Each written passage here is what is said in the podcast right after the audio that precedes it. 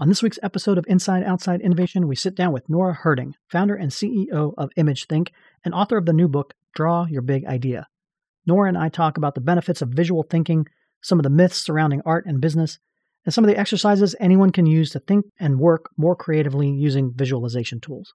Let's get started. Inside Outside Innovation is the podcast to help new innovators navigate what's next. Each week, we'll give you a front row seat into what it takes to learn, grow, and thrive in today's world of accelerating change and uncertainty. Join us as we explore, engage, and experiment with the best and the brightest innovators, entrepreneurs, and pioneering businesses. It's time to get started. Welcome to another episode of Inside Outside Innovation. I'm your host, Brian Ardinger, and as always, we have another amazing guest. Today, we have Nora Herting. She is founder and CEO at the visual strategy firm ImageThink and author of the new book called Draw Your Big Idea, the ultimate creativity tool for turning thoughts into action and dreams into reality. Welcome to the show, Nora. Hi, Brian. Great to be here. I am so excited to have you on this show because I've been a big proponent, whether I'm working with startups or corporate innovation teams, about using visual tools to help you think through new ideas and launch new projects and that. And when I came upon you and the stuff that you're doing in this space, I wanted to have you on the show to dig in deeper about what it all takes to make this happen. So can you tell us a little bit about yourself, how you went from becoming an artist and a photographer to working your way to work with some of the biggest companies in the world, Google and IBM and NASA, on this idea of visual strategy?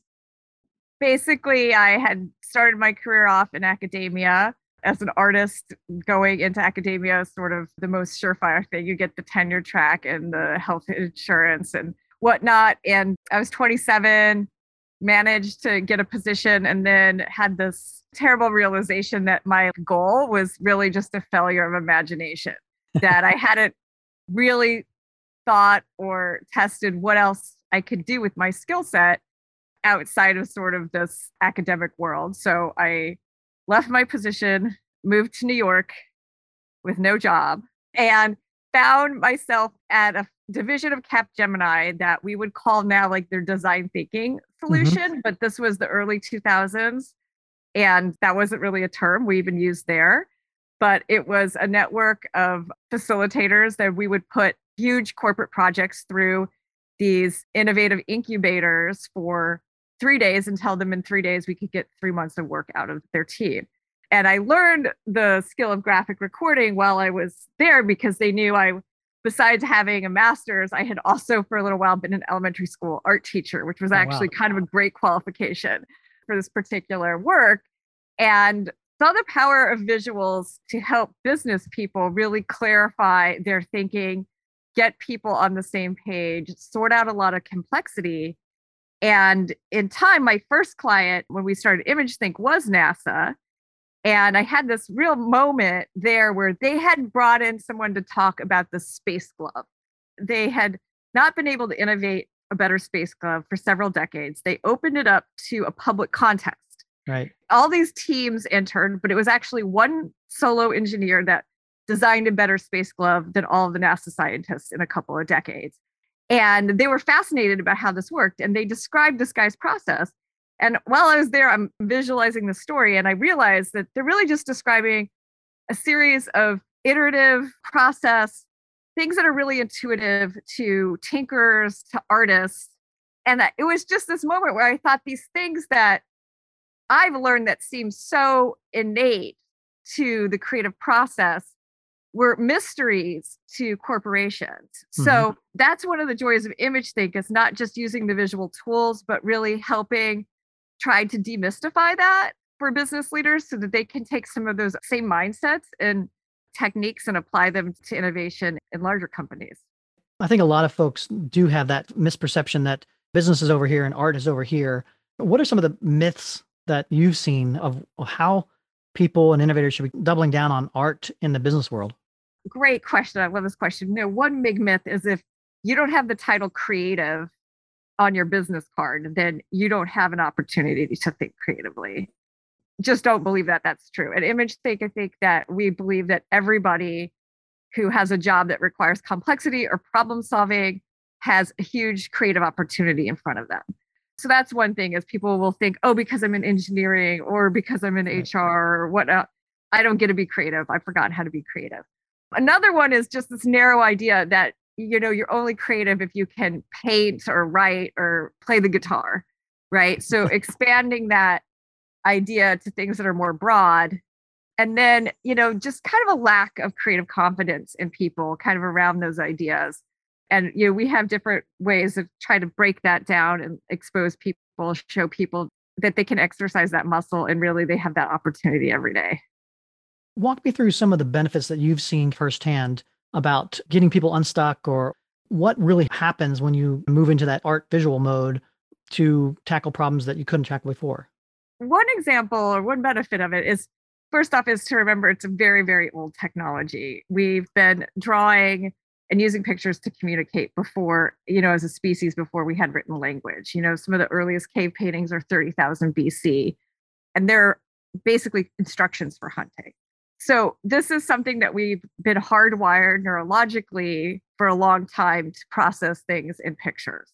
And when you do that, you're using multiple facets of your brain, including the prefrontal cortex. So I like to tell people, if they want to look at a problem differently, or they want to use a different set of neurons to fire, ask people to illustrate or at least use visuals in some aspect of it to really get people just literally to think a little bit differently. So one way we do that is first to just have people practice on really low stakes things. So we'll do something called like a visual bio.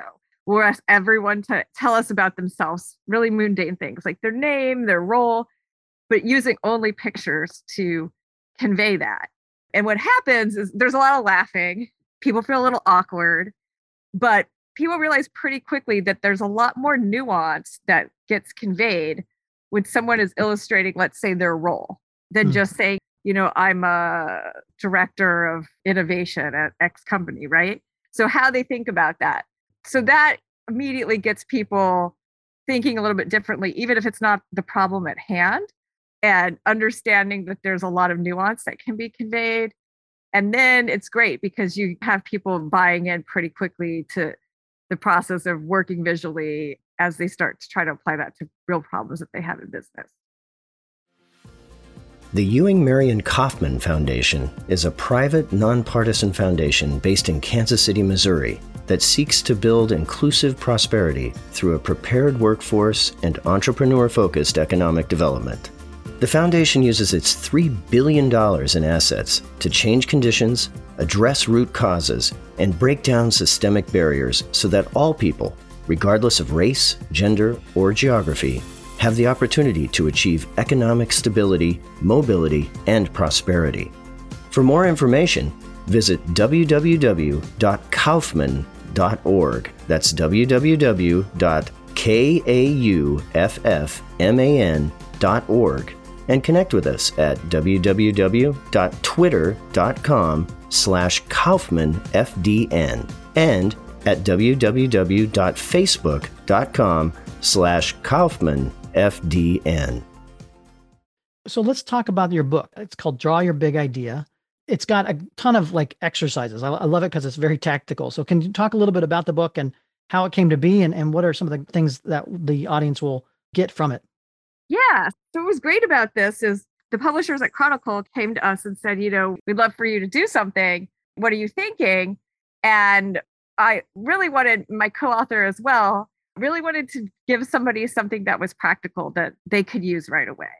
So rather than writing a book, we sort of essentially drew a book. As you said, I think there's 108 visual exercises in it.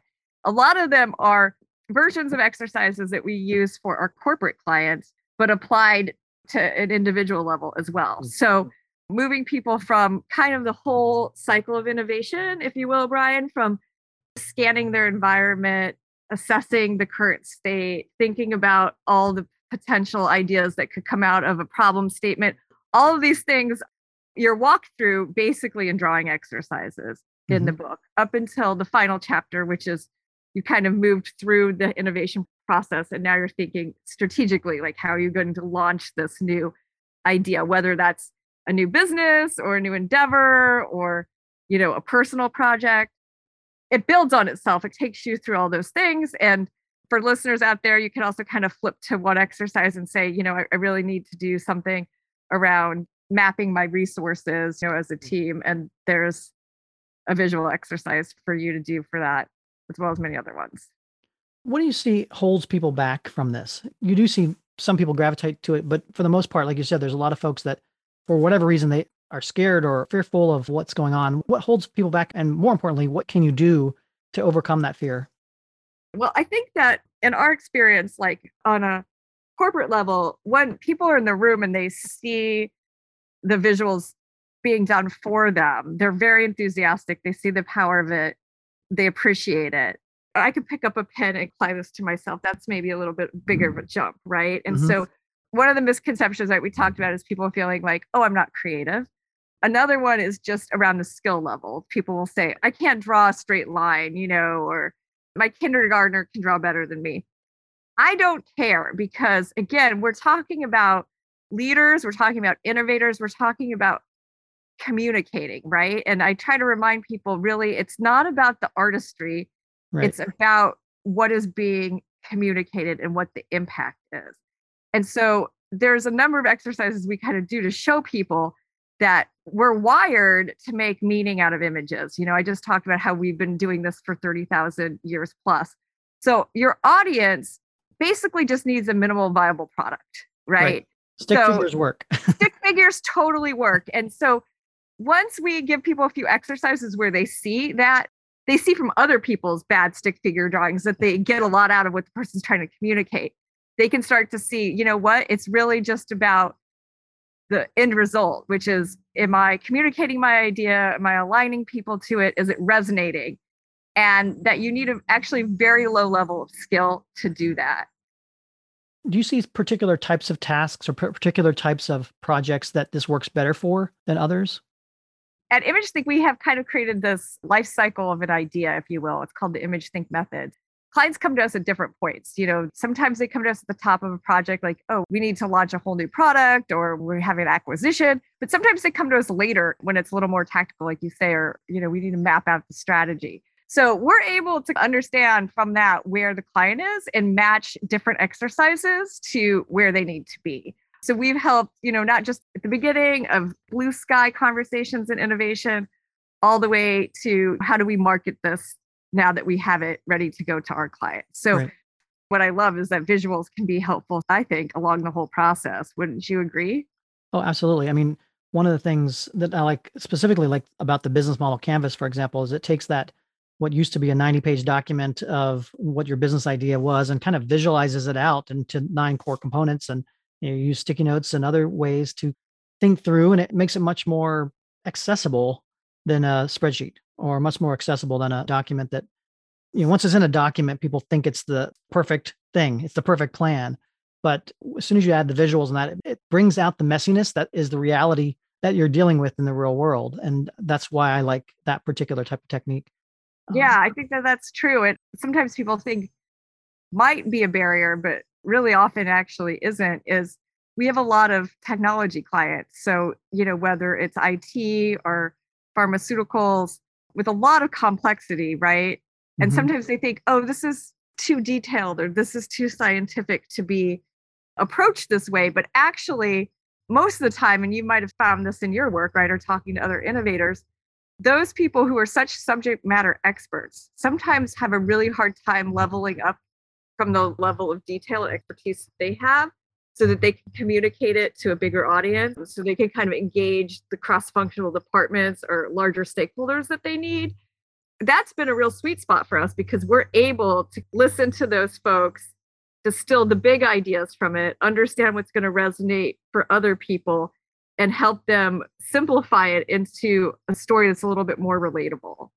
So I'm not sure if you've also found that to be the case when you've worked visually, that sometimes the simplification is a benefit rather than a detraction. And what I've also found is going through the process, your first map is not always the perfect map. Like you map it out, you draw it out, and it's like, well, that's not exactly right. So you go back and modify it or change it or whatever. And that process gets you to think through what's actually going on in the world around you and that. So I find it very powerful, and I appreciate you helping us think through some of this kind of stuff. One of the last questions I have is, how can you build this type of visual thinking, visual strategy into your everyday practice, whether it's at work or at home? Are there particular techniques or things to give a non-artist or non-person who doesn't do this on a regular basis to build this into their normal practice? Yeah, so that's a great question.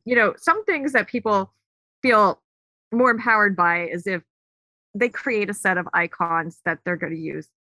So, if you're in a particular domain, sometimes I'll have people basically kind of do business Pictionary, which is write out terms that you are often come across or you often need to express. And then we have everybody create, the minimal viable product of how they would express that idea.